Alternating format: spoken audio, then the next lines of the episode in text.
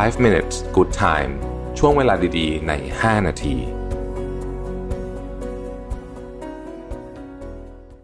สวัสดีครับ 5 minutes นะครับ วันนี้บทความจาก Fast Company มา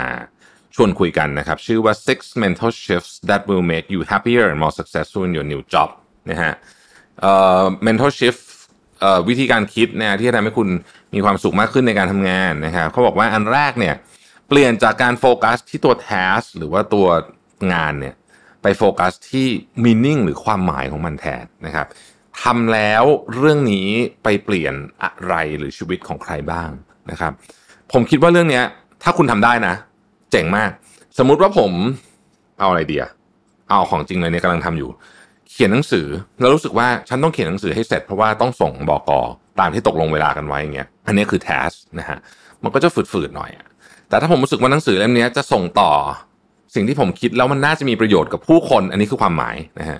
เออเฮ้ยมันจะดีขึ้นมาอีกแบบหนึ่งเลยนะ อันที่สอง from lack to leverage แปลว่าอะไร อะไรที่คุณไม่มีนะครับ เวลาเราทำโปรเจกต์ทุกอย่างเนี่ยนะฮะเราจะไม่มีเสมอ คือมันจะมีของที่คุณขาดเสมอนะครับ แทนที่จะคิดว่าเฮ้ยฉันขาดอันนี้ฉันต้องทำไม่ได้แน่เลยอะลองเปลี่ยนมันเป็นความท้าทายดูว่าเฮ้ยอันนี้ที่เราไม่มีนี่แหละ จะทำให้เราทำงานนี้ได้ออกมาดีนะครับ หลายครั้งโปรเจกต์ที่เจ๋งมากๆเลยเนี่ยนะ ที่ออกมาเนี่ยไม่ได้มาจากความมีนะฮะมันมาจากความขาดพอขาดปุ๊บมันเลยต้องใช้สมองคิดความคิดสร้างสรรค์เยอะๆไงมันเลยมีโปรเจกต์เจ๋งๆออกมา ถ้าเกิดว่าเราไปดูงานต่างๆ ที่เกิดขึ้นในอดีตเนี่ยหลายครั้งมันเกิดขึ้นมาจากเพราะว่ามันขาดเงินน่ะนะฮะก็เลยต้องใส่ความคิดสร้างสรรค์เยอะงานมันก็เลยเจ๋งนะครับหลายครั้งที่ที่นี่คือสาเหตุว่าทำไมหลายครั้งที่หลายองค์กรที่แบบมีทรัพยากรเต็มเปี่ยมทุกอย่าง บางทียังทำอะไรดีๆออกมาไม่ได้ สู้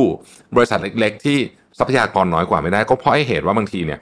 คนเนี่ยหลายคนที่ทำงานเจ๋งๆเนี่ยเปลี่ยนจากเรื่องความขาดเนี่ยให้รู้สึกว่าเฮ้ยไอ้นี่แหละ มันเป็นสิ่งที่สามารถแปลมาเป็น leverage หรือสิ่งที่ทำให้เราเจ๋งขึ้นไปได้นั่นเองนะครับอีกอันหนึ่ง from me to we ก็ตรงไปตรงมาเนาะงานหลายอย่างเราไม่สามารถ